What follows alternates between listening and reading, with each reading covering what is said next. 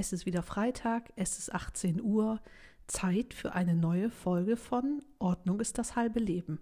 Hier spricht euer Ordnungs- und Organisationscoach Theresa Hein von Hein Home Edit.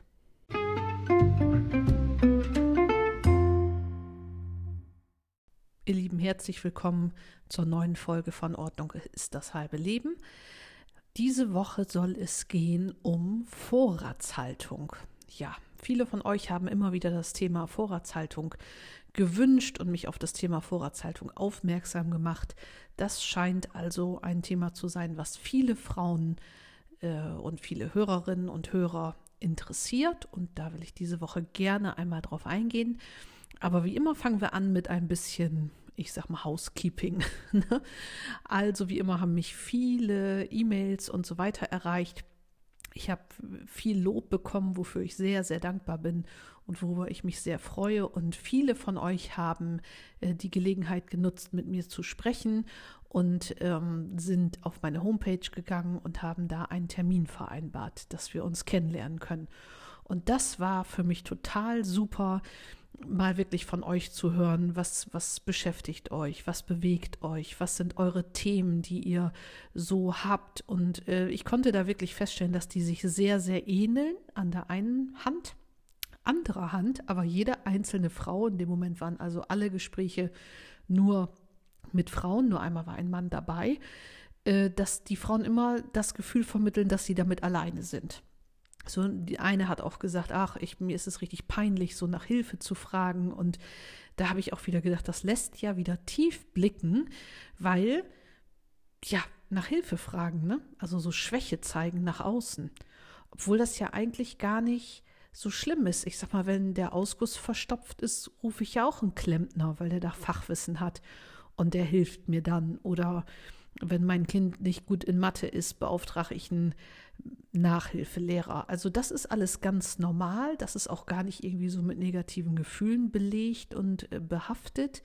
Aber wenn es um den Haushalt geht und dass man da eventuell noch nicht so weit ist, dass man da den optimalen Ablauf hat und sei mal noch Luft nach oben hat, was die Ordnung angeht, das ist irgendwie so schambeladen. Das darf irgendwie nicht sein, weil das natürlich auch so an dem perfekte Hausfrau-Bild. Also die Frau, die alles wuppt, ne? Karriere, Kinder, Mutter, Ehefrau, Hausfrau, was weiß ich, ne?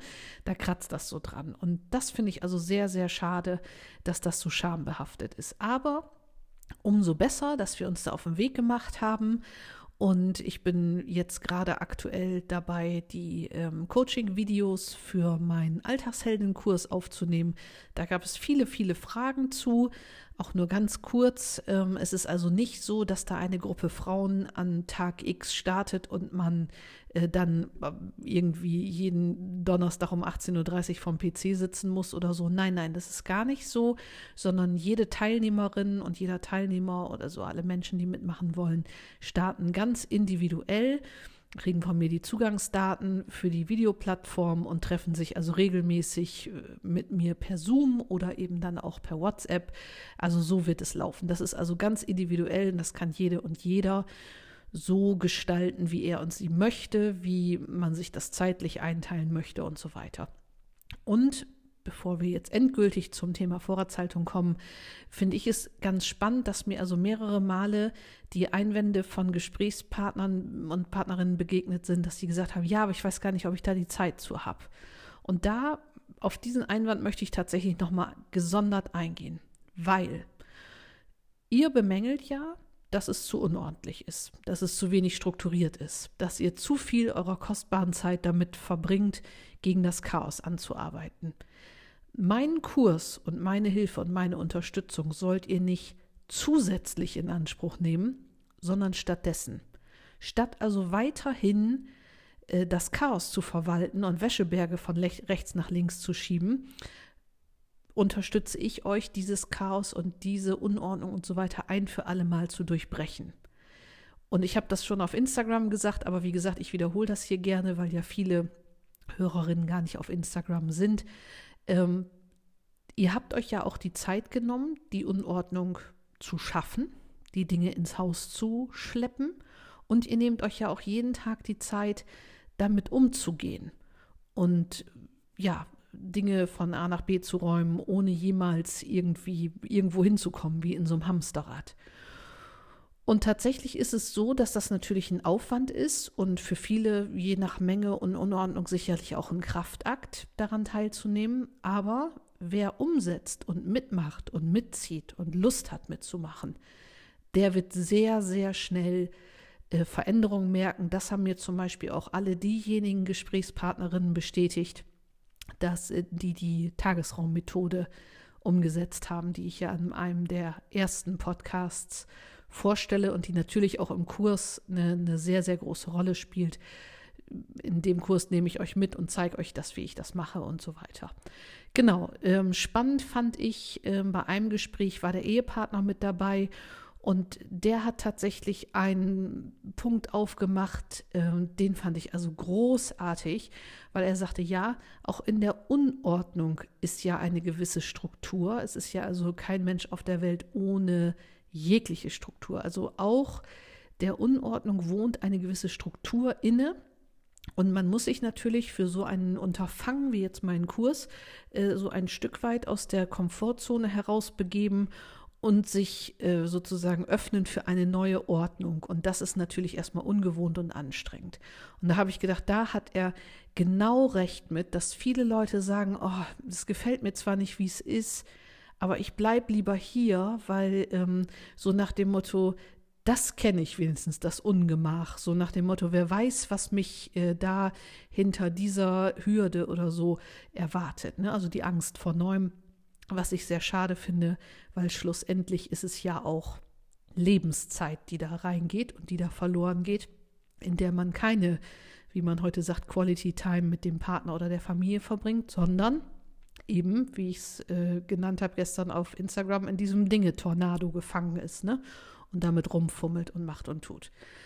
Genau, aber ja, sieben Minuten gequatscht, noch nicht aufs Thema gekommen. Das kommt jetzt als nächstes. Ich will nur noch mal darauf hinweisen, wer sich interessiert für den Kurs, wer mit mir sprechen möchte und mehr Ordnung und Struktur und Ruhe in sein Leben bringen möchte, gehe bitte auf meine Homepage www.heinhomeedit.de und drücke auf den Mit mir arbeiten Knopf und schon öffnet sich die Terminvereinbarungsmaske. Ja, genug gequatscht, nun geht es los. Vorratshaltung.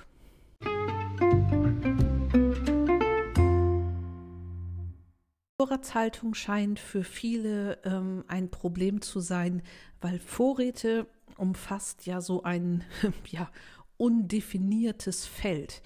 Es gibt ja nicht die Vorräte, die alle gleich sind und alle die gleiche Verpackung haben, sondern das ist ja unendlich verschieden, was es da gibt. Der eine mag gerne Cornflakes, die sind in einer riesen Pappverpackung. Der eine isst gerne Marmelade, da gibt es eine Unzahl von verschiedenen äh, Verpackungsgrößen und Möglichkeiten. Und dem gegenüber steht dann eben auch noch die häusliche Situation. Wo packt man es hin?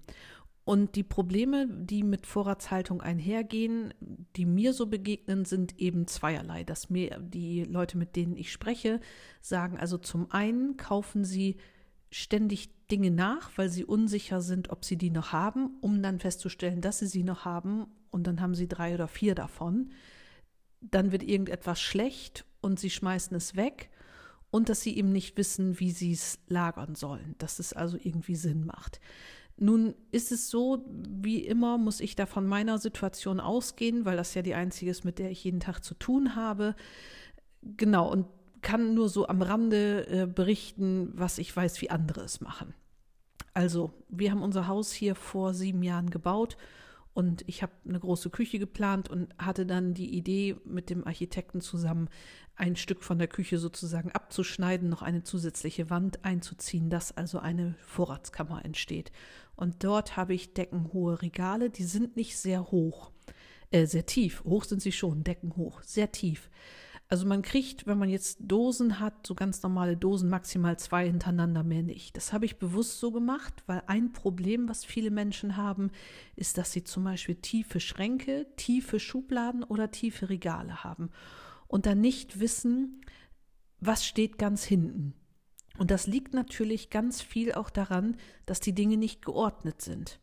dass man also meinetwegen hier die Spültabs hat und gar nicht sieht, dass sich dahinter noch dreimal Zahnpasta verbirgt und davor steht dann wieder die Tomatensauce oder so. Und das ist eben ein Problem, was natürlich auch damit einhergeht, dass man oft viel wegschmeißt, weil viel schlecht wird und das Verfallsdatum weit überschritten ist und dann natürlich auch keine Idee hat, was kann, Schrägstrich soll ich kochen.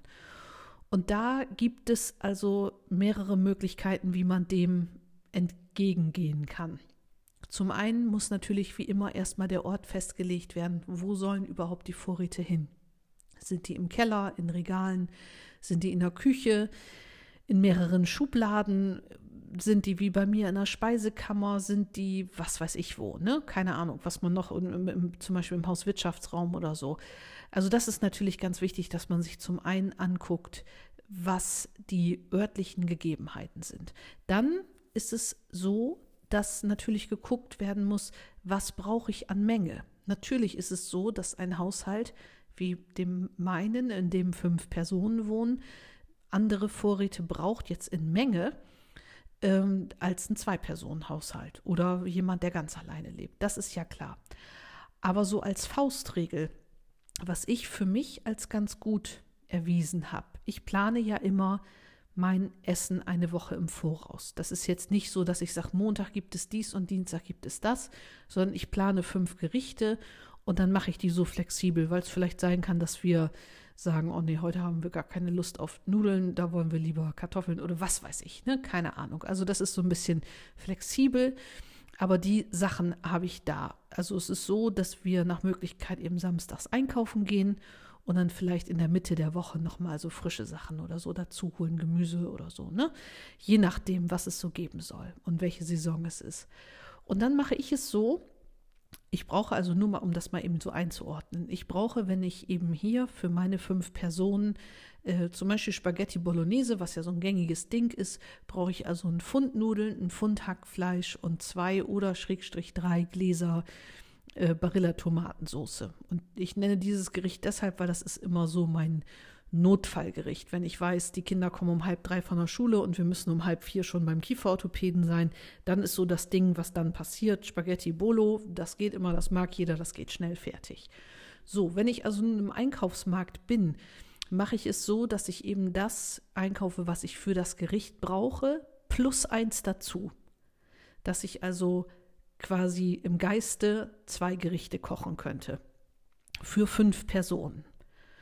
Die Nudeln wären ja nicht schlecht, die Tomatensauce ist im Glas und das Hackfleisch friere ich ein. Oder wenn ihr Vegetarier seid, dann eben nicht, ne? logischerweise. So, und so mache ich es also mit, mit allen Gerichten, dass ich immer plus eins noch dabei habe. Weil wenn jetzt irgendetwas ist, wir schaffen es jetzt nicht einzukaufen oder so, dann habe ich immer noch einen kleinen Vorrat. Kein überbordenden. Also ich habe jetzt die Nudeln nicht sackweise da, aber schon ein bisschen. Und das könnte man jetzt ja, wenn man das für sich als sinnvoll erachtet und vielleicht mit zwei Menschen lebt oder so, dann gucken, wenn man zum Beispiel ein halbes Pfund Nudeln braucht für zwei Personen, könnte man dann ja eben, bräuchte man jetzt erstmal keins dazu holen. Also nicht übertreiben, dass das also immer so in einer gewissen Waage bleibt. Ne? Und ähm, nach Möglichkeit, also meiner Ansicht nach, auch nicht so seltene Gerichte, wo man jedes Mal irgendwie, was weiß ich, für extravagante Gewürze braucht, die man in dem Leben nicht wieder braucht. Ich habe das ja schon mal gesagt, dass ich das so ein bisschen handhabe wie in der Kantine. Das kenne ich noch. In meinem Lehrbetrieb damals gab es auch ein Betriebsrestaurant oder Kantine oder wie man immer es auch nennen will. Und da gab es also durchaus saisonal immer so ähnliche Gerichte. Ne? Jedes, je nachdem, was da so gerade Phase war, was gerade reif war, was man gerade gut auch äh, kaufen konnte und so weiter. Und ich sehe immer zu, dass ich also einmal die Woche eine Suppe, Schrägstrich Eintopf, einmal die Woche Fisch, einmal die Woche Nudeln, einmal die Woche Kartoffeln und dann noch ein flexibles Gericht. Und am Wochenende machen wir es immer so ein bisschen, wie wir wollen, weil ähm, am Wochenende hat man ja in der Regel ein bisschen mehr Zeit zu kochen und da kann man sich dann ja was Schönes mal ausdenken. Genau, und das kaufe ich dann eben ein Jetzt zum Beispiel wir, essen wir gerne Kohlrabi und Kartoffeln, so, naja, das also nur am Rande. Und zudem, äh, was auch so die Vorratshaltung angeht, äh, sozusagen ein Side-Effekt. Ich äh, suche mir eigentlich die Rezepte nur noch aus dem Internet, deswegen habe ich bis auf zwei überhaupt gar keine Kochbücher mehr. Aber das kann auch jeder und jede so handhaben, wie er und sie will. Für mich ist das praktischer. Ich habe das auf dem iPad und, und gut. Ne? Aber jeder nach seiner Fasson. Daraus, daran hängt die Seligkeit ja nicht. Genau, und dann äh, mache ich es so, wer mir auf Instagram folgt, hat das Foto wahrscheinlich schon gesehen. Ich fülle also die Dinge in Gläser um, in so ganz normale Einmachgläser mit Bügelverschluss. Das passt einfach gut in meine Regale, weil die die entsprechende Höhe haben, also richtig große, ne, zwei Liter Gläser. Da kann ich diese zwei Pfund Nudeln, meinetwegen jetzt Penne oder so, gut drin unterbringen. Ich habe immer Reis ein bisschen auf Vorrat, Nudeln ein bisschen auf Vorrat. Also klar, ne, das ist ja auch Trockenvorrat, das wird ja nicht irgendwie schlecht oder so. Das kann man ja gut haben. Nicht zu viel, aber ein bisschen. Genau. Und dann habe ich das eben in die Gläser umgefüllt, weil ich zum einen es total hasse, diese auf, aufgerissenen Packungen. Und zum anderen hat es noch einen Effekt. Ich kann immer sehen, sozusagen, was dahinter steht. Wenn ich also ein Glas mit Reis habe und dahinter steht irgendwas, dann kann ich das durch das Glas natürlich erkennen, wenn ich jetzt tiefere Regale hätte und habe nicht das Problem, dass sich immer alles so hintereinander versteckt sozusagen. Zudem ist es so, dass ich in den äh, Regalen um die Dinge, die ich nicht auspacke, also zum Beispiel jetzt meinetwegen Süßigkeiten, Chips, irgendwelche Schneekoppe, Fruchtriegel, die die Kinder mit zur Schule nehmen und so, die habe ich äh, in Körben und Kästen. Und zwar habe ich da von Ikea diese weißen Metallkörbe mit dem Holzgriff für so losen Kram. Also da habe ich zum Beispiel auch, wenn ich eine Großpackung Taschentücher hole, hole ich die aus der Packung und schmeiße die da rein. Genauso wie diese Fruchtriegel da, ne? damit einfach jeder sich daran bedienen kann, wenn er zum Beispiel für die Schultasche eine Riegel und eine frische Packung Taschentücher braucht. Und dann habe ich von Ikea eben noch diese, wie heißen die, Knagglig oder was weiß ich, da diese kleinen Holzkisten, die stehen im Regal. Und die Regalböden sind beschriftet. Warum mache ich das? Zum einen natürlich, weil mein komisches äh, Nerdgehirn, mein Aufräum-Nerdgehirn das gerne mag. Das ist ja ganz klar. Zum anderen hat es aber noch einen ganz äh, besonderen Effekt. Jeder, der sonst noch einkaufen geht, mein Mann oder meine Tochter oder die Jungs oder so, wissen immer, wo die Sachen hingehören. Weil da ist ein Regalboden für Nudeln, ist ein Regalboden für, was weiß ich, Riegel und dann ist eine Kiste für Badkram und eine Kiste für Sonnenschutz und also was weiß ich. Ne? Das ist also so alles beschriftet und kategorisiert, dass nicht jemand äh, die Spültabs zu den Nudeln mit dem Klopapier stellt. So, und das hat sich also bei mir total bewährt. Und ich weiß aber, dass andere Frauen, die ähm, eher so Schubfächer haben für die Vorräte, schwören auf durchsichtige Kunststoffbehälter, die auch einen durchsichtigen Deckel haben. Da habe ich vor kurzem noch was äh, gesehen, irgendwie bei House of Little Labels oder so auf Instagram. Die hatten da was vorgestellt. Ich hatte mir das nicht gemerkt, weil das für mich nicht in Frage kommt. Ich habe ja jetzt keine Vorräte in Schubladen. Aber das fand ich also auch sehr charmant, dass man dann einfach äh, durch die durchsichtigen Deckel von oben sieht, was daran ist. Das hat natürlich auch einen ähnlichen Effekt. Und dadurch, dass diese Dosen äh, viereckig waren von der Grundfläche, äh, haben die natürlich auch den Raum der Schublade total gut ausgenutzt. Also da nochmal eben bei Instagram, wer sich da interessiert, House of Little Labels. Genau, ich benutze also die, die Körbe von Ikea und die Knagglig Holzboxen und äh, von, ich glaube, von Fido oder so heißt das, diese Bügelgläser, die gibt es in allen Größen. Wenn ihr jetzt aber sagt, Mensch, ich will jetzt nicht sonst was da anschaffen und so, ihr könnt ja auch irgendwelche Glasgefäße, wo mal was anderes drin verpackt war, wiederverwenden. Ich meine, Glas lässt sich ja wunderbar abwaschen und wieder benutzen und ähm, beschriften mit einem Kreidestift oder mit einem Edding oder wie ihr wollt. Also das lässt sich auch einfach und äh, günstig, kostengünstig sehr gut machen. Da braucht man also nicht viel Geld in die Hand nehmen. Ne? Aber wichtig ist eben natürlich erst beim ersten Schritt nicht die Vorratshaltung, sondern erstmal die Essensplanung. Weil wenn ich weiß, was ich koche, weiß ich auch, was ich brauche. Und im glücklichsten Fall, bevor ich einkaufen gehe, gehe ich nochmal eben gucken, was habe ich noch da, dass ich da nichts doppelt und dreifach kaufe. Und wenn man da gut plant, dann geht man ja jetzt auch nicht so zufällig einkaufen, sondern sagt, weißt du was, jetzt meinetwegen auf dem Weg zur Arbeit, kann ja, oder von der Arbeit nach Hause, kann ja so sein, ne? Aber dann schreib dir doch einen Abend vorher einen Zettel, leg den schon in deine Handtasche und dann weißt du Bescheid. Und so plane ich eben mein Essen für die Woche, dann weiß ich, was ich brauche, ich schreibe mir den Einkaufszettel.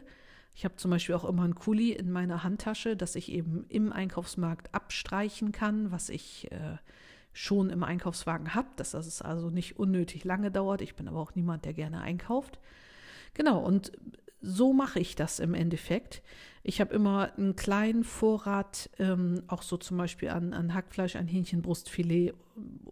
Was noch? Nee, das ist es eigentlich da, weil das einfach auch so Komponenten sind, die ich immer wieder benutze. Zum Beispiel, ähm, was ich also auch immer auf Vorrat da habe, sind zwei Packungen Fischstäbchen und von Iglo den Würzspinat, weil ich dann nur noch äh, Kartoffelpüree eben frisch machen muss und dann habe ich immer so Notfallessen. Also wenn mal wirklich irgendwie Not am Mann ist, dann schmeiße ich da mein Kartoffelpüree an, mache die Fischstäbchen in den Backofen und Abfahrt. Das macht sich ja quasi fast allein sozusagen. Ne? Also immer so ein bisschen gucken, was will ich ko kochen? Also auch vielleicht, was habe ich für äh, hier gesundheitliche oder ernährungstechnische Ansprüche. Also ich habe jetzt vor kurzem mit einer Frau gesprochen, die gesagt hat, ich muss sehr auf meine Ernährung achten, äh, weil ich diese und jene äh, Fragestellungen habe und so weiter. Und da habe ich gar nicht die Zeit im Moment zu. Das ist natürlich fatal. Ne? Aber wenn man da eben gut plant, und das ist ja ich sag mal, wenn ich jetzt sage, jetzt diese Saison, da ist dies, das und jenes frisch, das kann man gut kaufen. Deswegen mache ich das diese Woche und eine Woche später wieder. Da spricht ja nichts dagegen, wenn man einmal die Woche das Gleiche isst. Also da muss man ja nicht das Pferd jedes Mal von neuem aufzäumen. Und dann weiß ich auch, was ich zu Hause habe. Also jetzt mal als blödes Beispiel, hier bei uns mag keiner Auberginen, dann kaufe ich keine Auberginen, logischerweise. Was ich aber immer zu den Gerichten brauche, sind Sättigungsbeilagen. Und Sättigungsbeilagen sind bei uns Kartoffeln, Reis oder Nudeln. Dementsprechend habe ich alles drei da, nicht in wahnsinnig verrückter Anzahl, aber wie ich gesagt habe, immer so, also bei fünf Personen geht es ja dann eben schon packungsweise und dann habe ich immer so ein, zwei Packungen auf Vorrat, aber nicht acht, weil da verliert man ja komplett den Überblick und Weißt du, beim nächsten Mal geht dein Partner los und kauft einen und sagt, ja, ich habe eine Packung Nudeln mitgebracht, dann hast du da die neunte Packung Nudeln. Das geht einfach nicht, ne? weil dann hat man auch irgendwann ein Lagerungsproblem. Genau, und das Lagerungsproblem, das ist natürlich auch wenig überraschend, wenn man dann die Küche aufgeräumt und ausgeräumt hat und den unnötigen Kram aus dem Haus geschafft hat, dann hat man natürlich auch äh, mehr Platz für die Vorräte, die man braucht. Ja, also dementsprechend ähm, Ihr seht, wir sind hier immer wieder am gleichen Punkt. Weniger Kram, weniger Kram. Ach so, und ein, ein Bereich, den ich noch nicht unerwähnt lassen möchte, da sind natürlich meine Freunde bei IKEA wieder richtig toll unterwegs und zwar was Gewürze angeht. Ich weiß nicht, ob ihr das kennt. Ich habe eine Schublade, die hat nur in der Küche, die hat nur eine ganz geringe Höhe. Und bei IKEA gibt es in der äh, Küchenabteilung so Schienen, ich weiß jetzt nicht, wie die heißen, ist auch ganz egal. Auf jeden Fall passt da genau diese, was ist denn das für eine Firma? Also Ikea bietet da selber auch Gläser für an, Behältnisse für die Gewürze. Ich habe da jetzt aber genau Ostmann oder Ostmann. Ich habe da von Ostmann die Gewürze, die passen da genau rein. Die liegen flach in dieser flachen Schublade und wenn ich die aufziehe, kann ich natürlich von oben alle Gewürze sehen. Und das ist also eine super geniale Angelegenheit, äh, um die Gewürze zu übersehen, weil wenn ihr die alle aufrecht im Schrank stehen habt und ihr braucht das achte von hinten, dann kann es natürlich sein, dass die sieben anderen euch dann nach vorne wegfallen. Was auch eine Gelegenheit wäre zu überlegen, wenn man eben diese Schränke hat. Äh, ich habe ja, oder ich bin ein großer Fan von diesen Klappboxen von Firma Hey, also Hi oder Hey, H-A-Y. Die gibt es in allen Größen und die sehen toll aus, die haben tolle Farben. Es ist ja natürlich auch eine gute Idee, diese kleinen Gewürzbehälter da reinzustellen oder reinzulegen, je nachdem, wie es passt, welche Gewürze ihr benutzt. Also ihr seht schon wieder Podcast zu allgemein. Ne? Ich kann es nicht sehen, was bei euch los ist, und die da reinzustellen oder zu legen. Und dann müsst ihr nämlich nur das Körbchen aus der aus dem Schrank nehmen. Die könnt ihr auch aufeinander stapeln. Das ist natürlich eine total gute Idee, je nachdem, wie viel Gewürze ihr benutzt. Genau, und ja, ich würde sagen, das ist so ziemlich das, was ich zur Vorratshaltung sagen kann. Aber wie immer fasse ich das im letzten Punkt nochmal zusammen.